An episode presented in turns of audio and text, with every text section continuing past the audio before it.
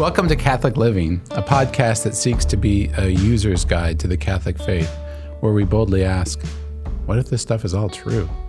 How then should we live?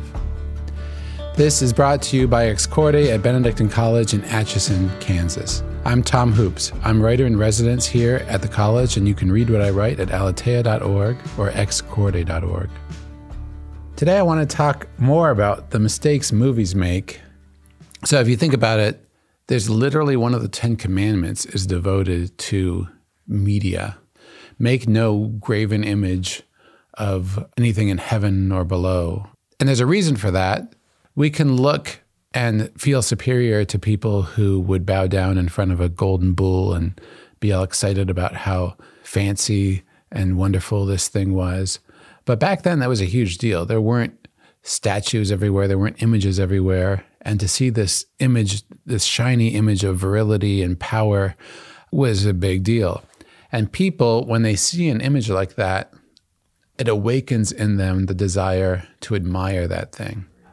So, my mom tells me the story of how Peter Pan was introduced into England. I guess Peter Pan started as a stage play before it was written into a novel version. It used some kind of rudimentary, but apparently fairly effective special effects to cause Peter Pan to fly on stage, which blew the minds of uh, British kids in the countryside. And what these kids started to do is Peter Pan, the play, originally taught them that in order to fly, you have to believe you could fly. And so people were apparently kids were jumping off barns. This is according to my mom. I haven't independently verified this. In fact, I've tried and failed, but she said it with much conviction. and I can and I think it's it refers to a true principle. So these kids would jump off their barns really really believing they could fly and they didn't fly. So and it became such a problem that they had to introduce the plot device of pixie dust into the movie. So you, believing you can fly is not enough. You also have to have magical pixie dust from a fairy, and that eliminated the um, the attempts to jump off barns. And technology still has the same effect on us. I was going to tell the story. I remember going to Star Wars when I was young. So I was eight years old when Star Wars came out, or about to turn eight, somewhere in there. And I went to Star Wars, and it was unlike anything anybody had ever seen before. It was certainly unlike anything I'd ever seen before. And sitting in the theater was just this overwhelming experience of having opened the door to Narnia or having to having looked into a world that you didn't even know was possible and now you're seeing it move and surround you. You know, the theaters as I mentioned last time have this uh, effect on you where everything's blackened out and your ears are filled with the sound and your eyes are filled with the visions and it really takes you to another place. And Star Wars certainly did that for me. And I remember walking out into the sunlight of Tucson, Arizona, and thinking how odd the world was and how ordinary and plain compared to what I just experienced. Then sitting in the back of the car and uh, shooting the cars that went by me as as if I was Luke Skywalker or Han Solo in, in the Millennium Falcon. So technology has this effect on people who are little kids. It has this effect on people who are older. The movie, when the movie Avatar came out, I share with my students all these remarkable quotes that were collected uh, by a magazine, by Time magazine, and by other news reports of people who just were depressed after that movie because they saw this shiny, beautiful world, and then they came back out into the ordinary world and it wasn't it didn't live up to what they'd seen in the film. I would say more than simply imitating movies on a personal level, movies truly transform culture. And the reason they do this, Alasdair MacIntyre is a philosopher who's at Notre Dame currently. He's had a long and storied career. I just saw him speak last fall uh, he's toward the end of his career now. He's past where most careers would have ended. Alasdair MacIntyre said, Man is a storytelling animal. He said, I can only answer the question, What am I to do? if I can answer the prior question of what story or stories do I find myself a part. So if you are a church going person, the story of which you are a part has to do with God and his message to you and his plan for you. If you are an activist movement of some kind, that probably tells you a story about your life that you then uh, fulfill. But movies, for the last uh, hundred years, have told us who we are. And it's really, movies have really shaped the culture. I mean, just a couple of very kind of benign, um, maybe not so benign examples. Apparently, uh, women used to have very few fashion choices in their closets. They would have their Sunday dress, they would have their workaday dress, and then they'd have their slightly dressy dress. They didn't have a whole lot of different options because there was no need to until movies of the 1940s and 1950s showed these actresses and uh, always in very stylish clothes, and the whole fashion industry was born. The 1960s, you had people imitating uh, Audrey Hepburn and uh, James Dean and their whole look and style and attitude toward life. The 1970s, there were, if you look at 1970s movies, they're always kind of depressing. There's always uh, these long, rambling stories with sad endings. And in the 1970s, the United States has this sort of um, reputation of being a malaise, to use the words of Jimmy Carter, of people who weren't sure what their purpose was. The 1980s, that changed. Movies came along like Star Wars and then Rocky, showing these underdogs who are winning over more powerful people than them. Raiders of the Lost Ark. You had all these movies, and suddenly you had in the 80s this rebirth of American spirit, American, American triumphalism. It's funny because the um, Hollywood always has claimed we are not creating morals; we're simply following the morals of the time. Very insistent on this, and in most kind of film class books that you read, also kind of parrot this particular take. But then in the 1990s, when seatbelts first began to be a craze, Hollywood executives were bragging that uh, Danny Glover and Mel Gibson buckled their seatbelts in the Lethal Weapon movies and showing how that caused people to start buckling their seatbelts. In the 2000s, in the 21st century, I think the case could be made that Hollywood has shaped culture a great deal. My wife and I, whenever we'd go to the theater, we were always astonished to see all these end of the world movies, World War Z, and then you know the Hunger Games series is kind of a apocalyptic end of the world type of thing or a dystopian thing at any rate. Quiet Place is a post disaster world. Uh, and lo and behold, when a pandemic came along, people had a very strong reaction to it. I've spoken about the coronavirus on the podcast before, so I'm not really strongly one way or the other in the sort of debate over whether the disease was worse than the cure or if the cure was worse than the disease. But I do think that we were ready to react strongly to a pandemic because of the movies we'd watched. Even more telling, I think, is what happened in the summer of 2020. And if you look back at movies like V for Vendetta, which is literally set in 2020 about uh, sort of anarchists taking the streets of London in Guy Fawkes masks, or Joker, which is about people rioting against the rich that came out uh, the fall before 2020. I think it was a 2019 movie. You saw the culture play out the narratives that we were told in those movies.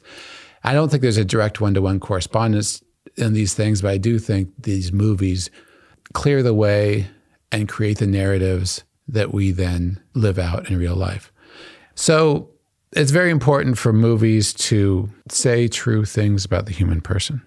And it's very important that movies point to a true narrative about our relationship with God.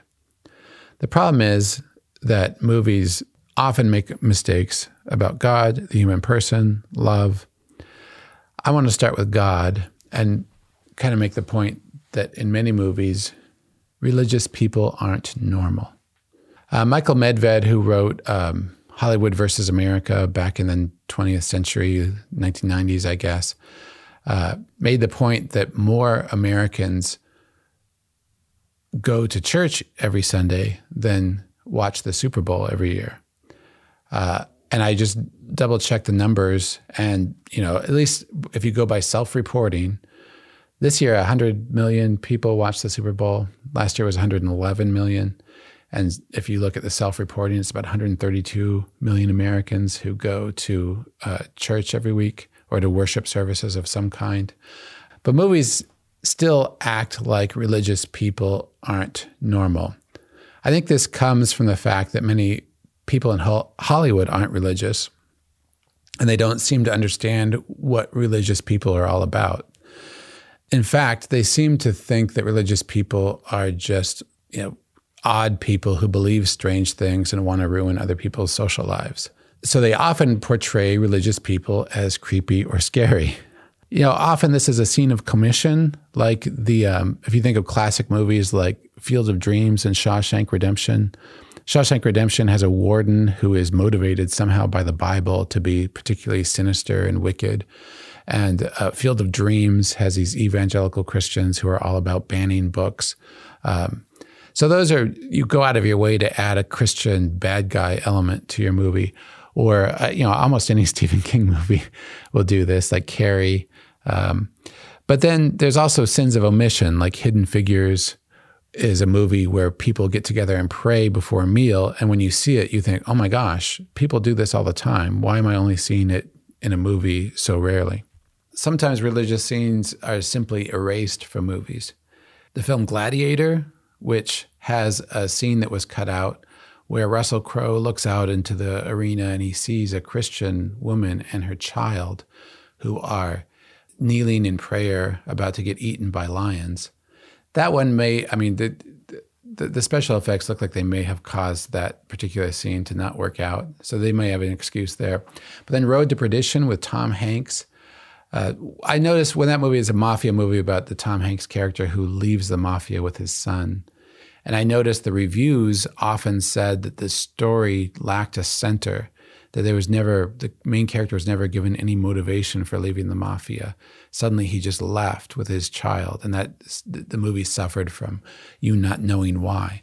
Well, my gosh, in the very center of the movie, the kind of the midpoint turning point of the movie, uh, there was a scene where Tom Hanks goes into a church with his son, and you see him show his son to a pew then you see him walk to the back of the church, and you see the son glancing over his shoulder. You see the confessional light come on.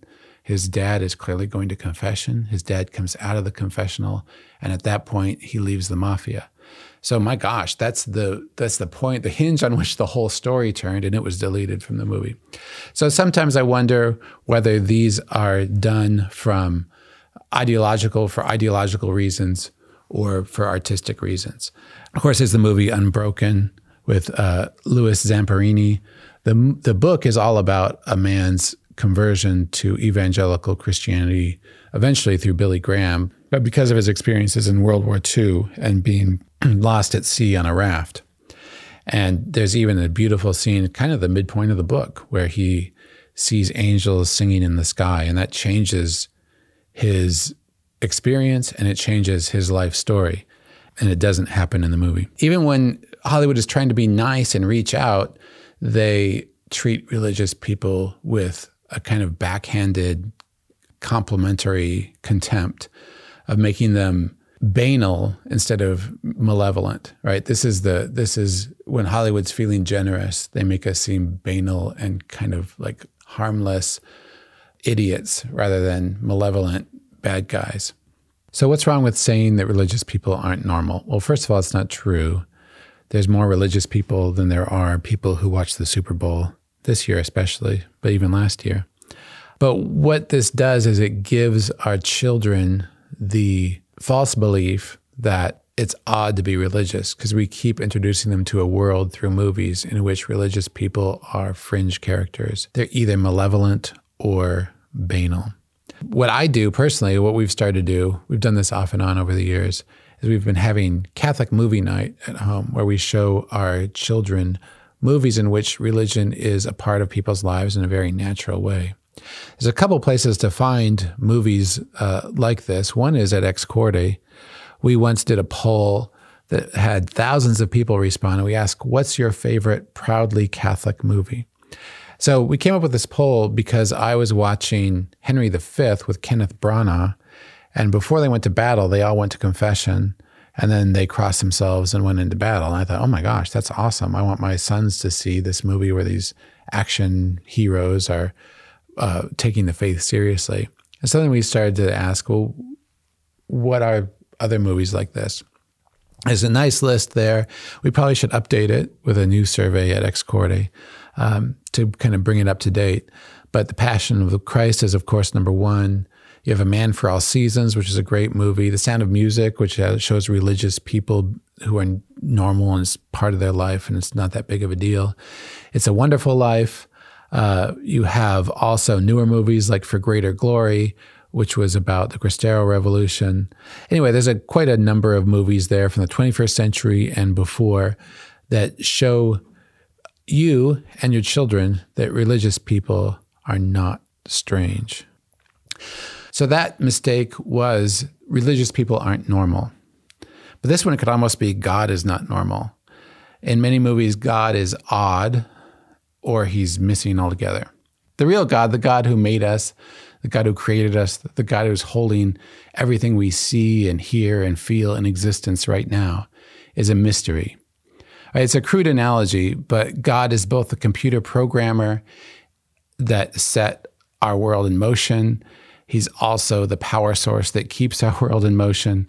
He's also the computer operator who's uh, helping our world along. But what happens is that when movies do mention God, they seem to take one chunk of him, they truncate him down to one of these powers, one of these aspects of his of his being. Star Wars makes this explicit and literally just calls him the Force. He's the electrical current which is running through the universe, uh, which is fine. That's a an old, one old understanding of God that's been around for a while. Um, the source of ubiquitous energy. Other movies see him just as a shy, retiring figure who only makes his presence felt in kind of weak ways occasionally. You know, the God in Exodus, starring Christian Bale, is uh, basically appears as a small child that's, you know, any small child who is God is going to be creepy unless you're seeing our Lord himself. And the God is kind of creepy in that movie. It's a good movie otherwise. There's really good things about it. Other places that God is sort of this shy, retiring figure might be like my big fat Greek wedding, where the Greek woman wants to marry the man and he's not Orthodox Christian, so he becomes Orthodox Christian just as an afterthought in order to, it's like one of the steps along with hiring a caterer that you have to do on the way to the wedding. Um, some movies like The Polar Express uh, believe in God in this vague, odd way where um, you know, I think the movie posters for that said believe. Doesn't say what you have to believe in. The actual book says you have to believe in Santa Claus for your bell to ring, but that wasn't made clear in the same way in the movie. You just had to believe in this force, this vague itness that is belief. I don't know. And that's kind of the same God you get in A Wrinkle in Time, this goddishness that is this force in the universe. Although the, it's based on a book that had a very kind of strong Christian worldview. But to the extent that movies win converts to this ambiguous faith, they destroy real faith. Because if God is merely a force, real life offers as much evidence that he's malevolent than that he's benign. Uh, to understand who God really is, you have to understand him as a person the kind of person who you are angry with or are happy with, but have to reckon with somehow. In Castaway, for example, the movie where um, Tom Hanks does an incredible job of being a um, the lone actor on the screen and yet making it riveting viewing for most of that movie as he's alone on a desert island. Uh, he does lots of things you'd expect somebody to do on a desert island, but he doesn't pray which is something I would expect somebody to do on a desert island, a human being. This, we naturally do that in every culture we've ever had. Or to curse God, we do that in every culture that's ever been also. Uh, the God who's stuck you on a desert island. At any rate, you have some kind of um, interaction with divinity that has caused this situation that you find yourself in, either by passive will or malevolent will.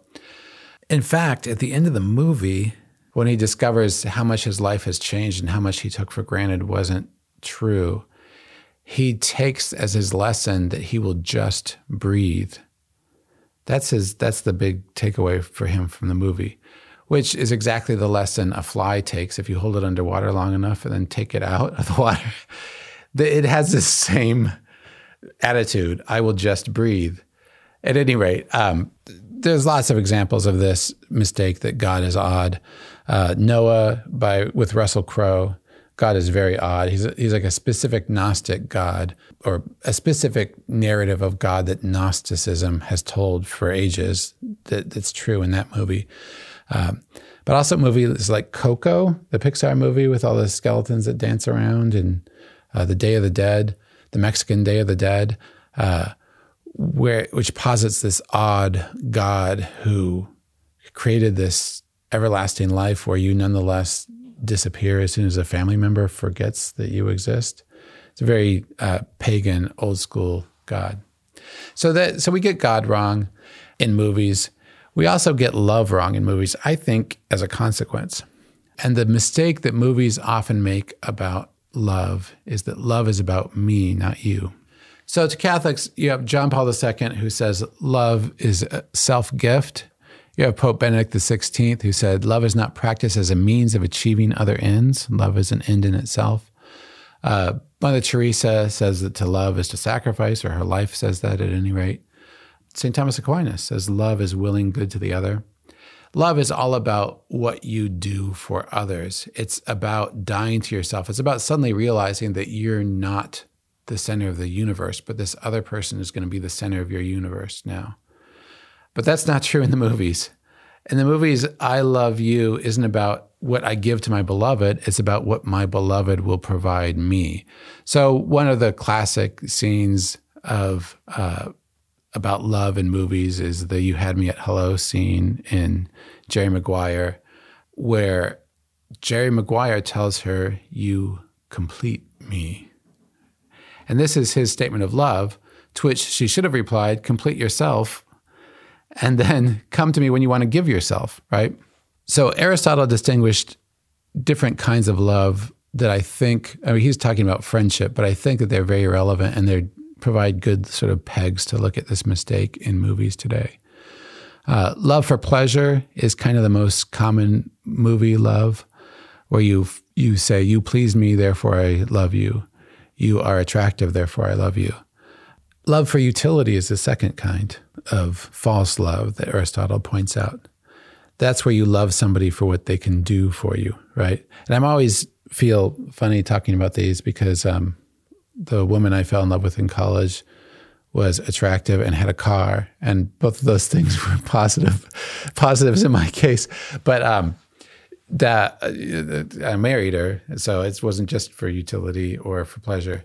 But um, I think Jane Austen novels don't necessarily fall into this problem, but once you kind of boil them down to the basics of their storyline, they tend to present a world in which an Indian is happy if you marry a rich guy, and an Indian is not happy if you don't. There's all sorts of reasons baked in the cake for why the people in her novels have to marry a rich person because of the injustices that didn't allow them to inherit money. But it's um, nonetheless true that in Jane Austen movies and in so many others, uh, the happy ending comes because of what the beloved will do to better your life. The Phantom of the Opera is a classic love story of our time, the Andrew Lloyd Webber version, uh, but both in the movie version and in the play version.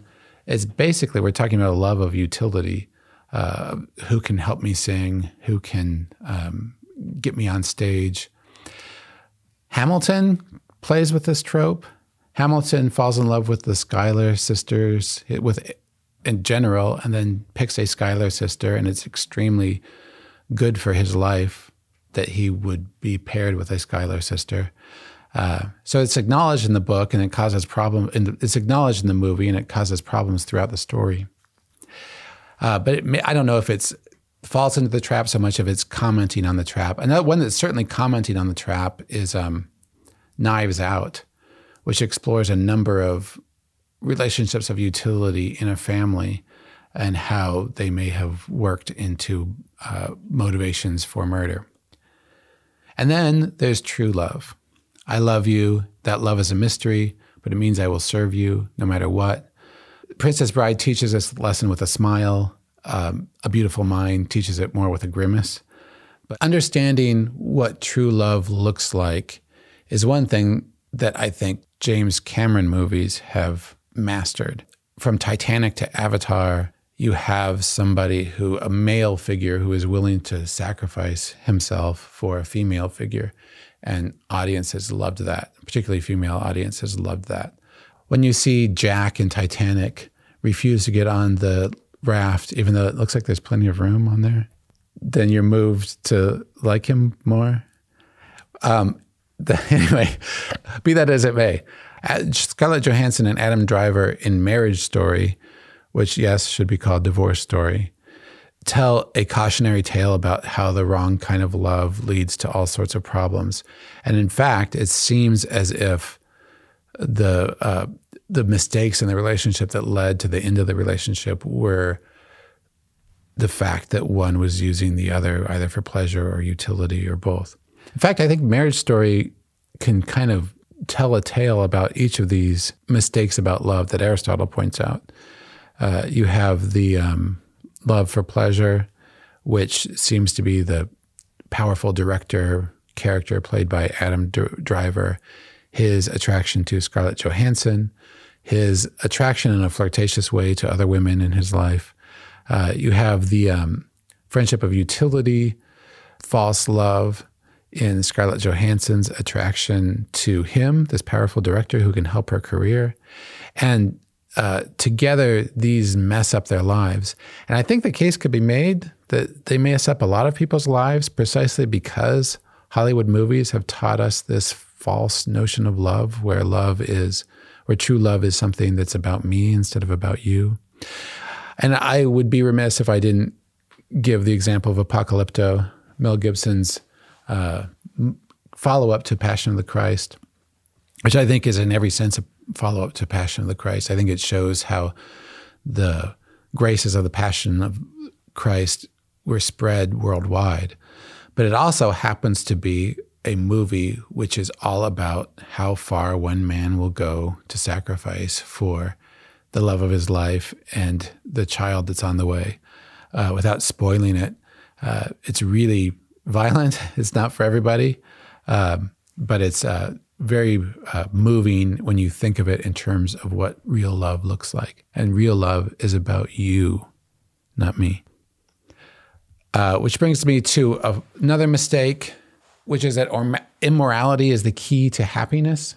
This is kind of a mistake that draws from misunderstandings about God, draws from misunderstandings about the human person, about how we treat one another as somebody to be used, immorality is the key to happiness, or another way I've put it is good is bad and bad is good. Uh, and the example I always use in class is um, that my children are allowed to watch lots of stuff that their friends aren't allowed to watch because our rule of thumb is if they're going to imitate it, they don't get to watch it. If they're not going to imitate it, I'm not that worried about it. So, for instance, they've never watched, they've watched movies with profanity in it if the profanity is not very imitatable but they've never watched Die Hard because the profanity is very imitatable in that movie.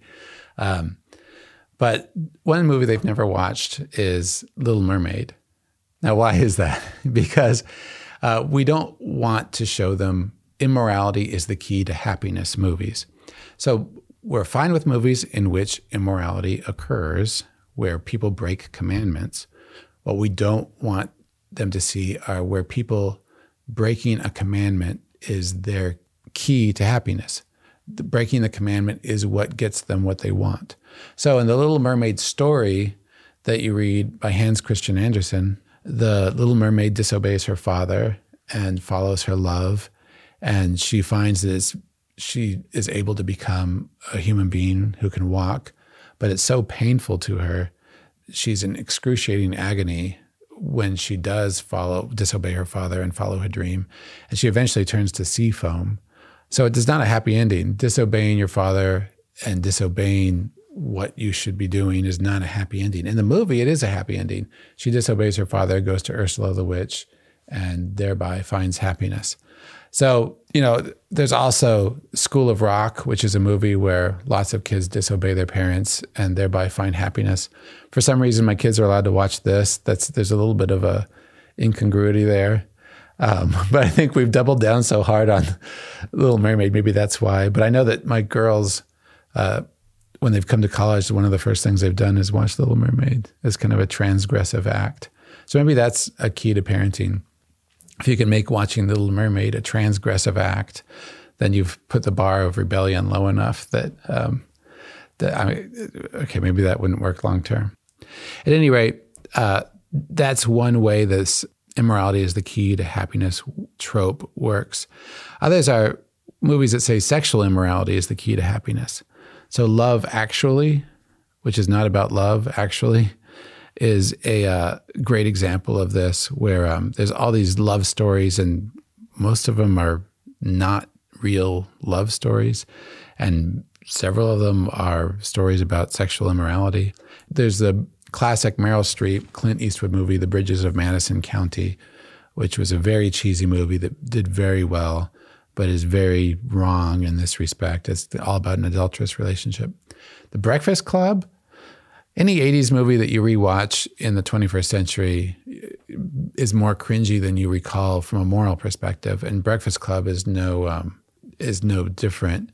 At the end of breakfast club there's this strong suggestion that the molly ringwald character and the judd nelson character meet up in an inappropriate way and also in a way that kind of ruins my respect for both the characters really there's also revenge is sweet movies, which are about immorality being the key to happiness, such as most uh, Mel Gibson movies from Ransom on, right? Um, also, the first Godfather movie. The second Godfather movie fixes this because it's a crime does not pay movie. Crime does not pay movies are the antidote to these. So ultimately, the problem with this mistake is that it tells you lies about what will happen in your life if you spend it doing wrong. You know, God's Ten Commandments are not arbitrary rules that God that God set up to kill fun in people. They're kind of a user's guide to living. Uh, they're kind of warning you if you do this bad thing, you will hurt yourself. Um, so people who commit adultery, hurt themselves. People who obsess about revenge, hurt themselves. People who break the law, hurt themselves uh, irreparably, forever, for years at any rate, sometimes. So, why talk about mistakes movies make? Like I wanted to stress last time, I'm not trying to ban movies. What I'm trying to change is our attitude toward movies. And in fact, if you look at movies just by counting bad words and counting acts of violence, uh, you will not, um, you'll miss some great movies and you'll watch some terrible movies. Uh, I always use examples in class. There was a made for TV movie called Spring Break Shark Attack, which was a made for TV movie and didn't have all that immoral content in it. But the only reason you watch that is to see acts of violence and spring break activities. Whereas a movie like Schindler's List probably has more violence and more nudity than that movie. But it's a movie you shouldn't miss because it tells you something about the human person and man's inhumanity to man. So it's important that Catholics understand sort of what our approach to movies should be. There's basically been three Catholic attitudes toward movies uh, since they existed. I call them the command and control mentality, the victim mentality, and the missionary mentality. The command and control mentality is kind of the days of the Legion of Decency, which literally they said, if you show a movie we don't like, we will stop going to your theater. And it totally changed the way Hollywood, the kinds of movies Hollywood was producing. It killed the career of Mae West, for instance. Then there was the Hays Code, which actually had some really good things about it and actually had some really terrible things about it. But uh, it was run by Ignatius Breen, Joseph Ignatius Breen, who um, kind of had a iron hand that would stop movies from doing things he didn't like. And the problem is that as soon as these, as soon as the church lost control, people just went haywire. And you'll find that this happens if you micromanage your kids or people in your office. If you tell them what to do at every moment when you are not present, they will go haywire. Um, so that didn't work in the long run. Then we've been suffering from the victim mentality where you say, boo hoo, Hollywood beats up on Catholics. They don't have any uh, movies that show us as good guys. Boo hoo, wah wah. The reason I mock that as boo hoo, wah wah is that the third mentality is the missionary mentality. And that's where you say, okay, they don't have good movies for Catholics, so I'll go become part of the movie making world and make good movies for Catholics or make good movies that say true things about the human person. If Catholic movies do well, Catholics ask, why doesn't Hollywood make more Catholic movies? Well, that's a little bit like asking if books by saints sell so well, why don't the people at book corporations become more like saints, right? It doesn't work that way. What happens is that saints live a life and express it in a book, which then sells well because it says true things. And that's how it works in Hollywood also. People who have true things to say and have experienced it create works of art that they then bring to the larger public. Uh, I love what uh, Barbara Nicolosi, who's been on campus a couple of times, says about this. She had started Act One writing for Hollywood back in the day. Uh, she said, How could religious people change Hollywood? And she said, give away everything you have and are now doing so that you can throw yourself into the mastery of the art form. Go to a top film school, study philosophy and theology so you'll have something real to say. Read lots of classic novels and write a thousand pages so you can achieve command of the language as a creative tool. Get your spiritual and moral act together then come follow us by moving to Los Angeles. And in 10 or 15 years, maybe you'll see your name on the screen appended to a movie of lasting value. That's the attitude that Catholics have to have. So this is so worth it that we're going to embrace it and do not just do a film that hits the right buttons that we think need to be hit, but really understand the art form from the inside out and create something of lasting value. Thanks for listening. I'm Tom Hoopes, and this is the Catholic Living Podcast, produced by Ex Corde at Benedictine College in Atchison, Kansas. Our mission is to produce media that will transform culture in America through Benedictine's mission of community, faith, and scholarship. Visit us at excorde.org.